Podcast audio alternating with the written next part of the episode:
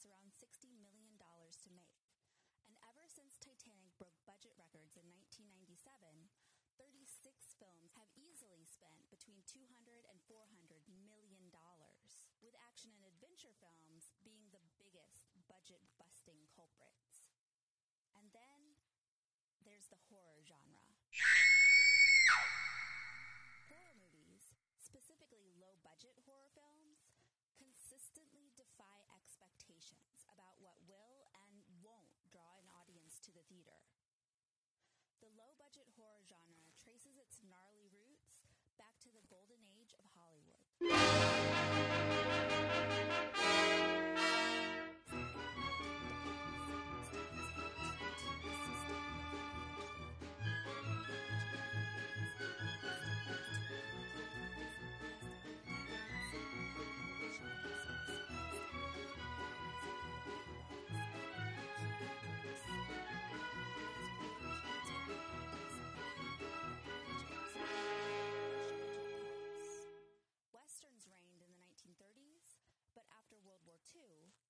fi and horror quickly became the B movie favorites.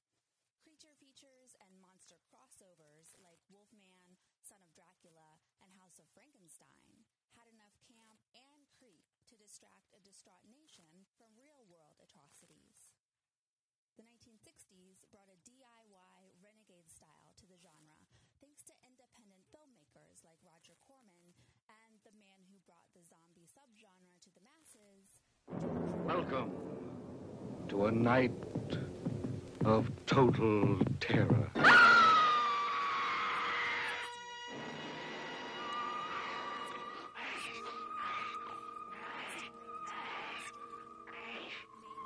Night of the living dead. The, the dead whose haunted souls hunt the living.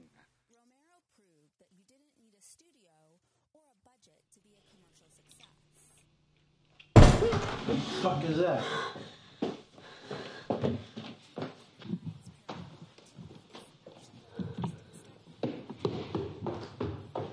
I'll check the mirrors.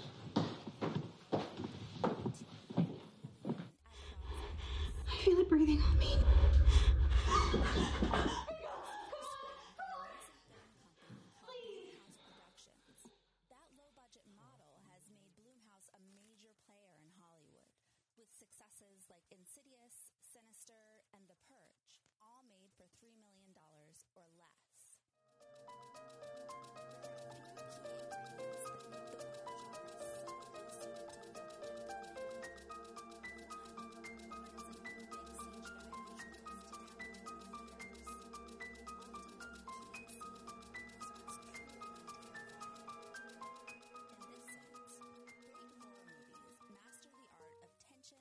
Anticipation, suspense, and surprise.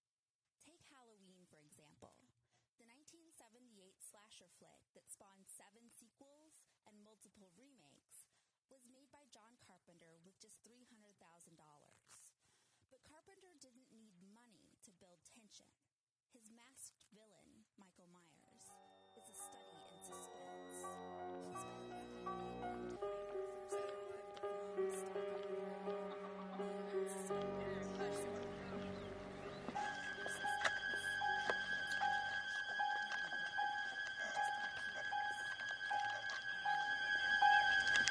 look Look where? behind the bush. I don't see anything. Guy who drove by so fast that way.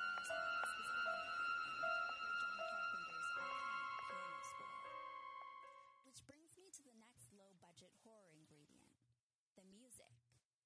The film score to Sean Cunningham's 1980 flick Friday the 13th, which was made for just 700,000 bucks,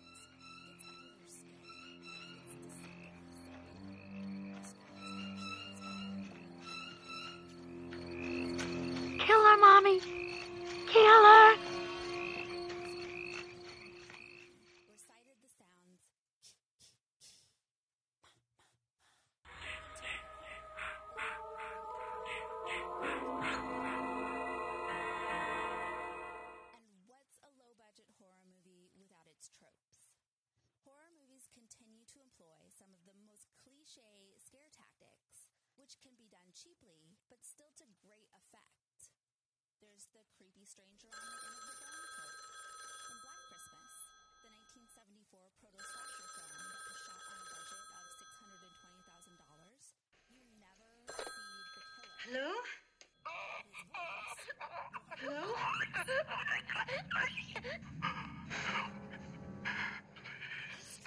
course, was borrowed by the decidedly high budget commercial success, Scream, in 1996. You like scary movies? Uh huh. And then there's the found footage trope, pioneered by the Blair Witch Project in 1999, which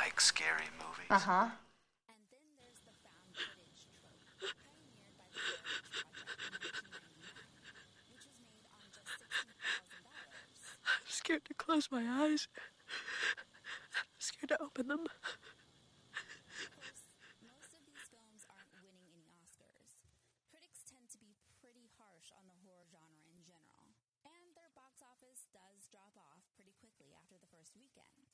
But scary movies are still able to do what many films nowadays can't put butts in seats. And they can generally make enough in those early hauls to recoup their expenses.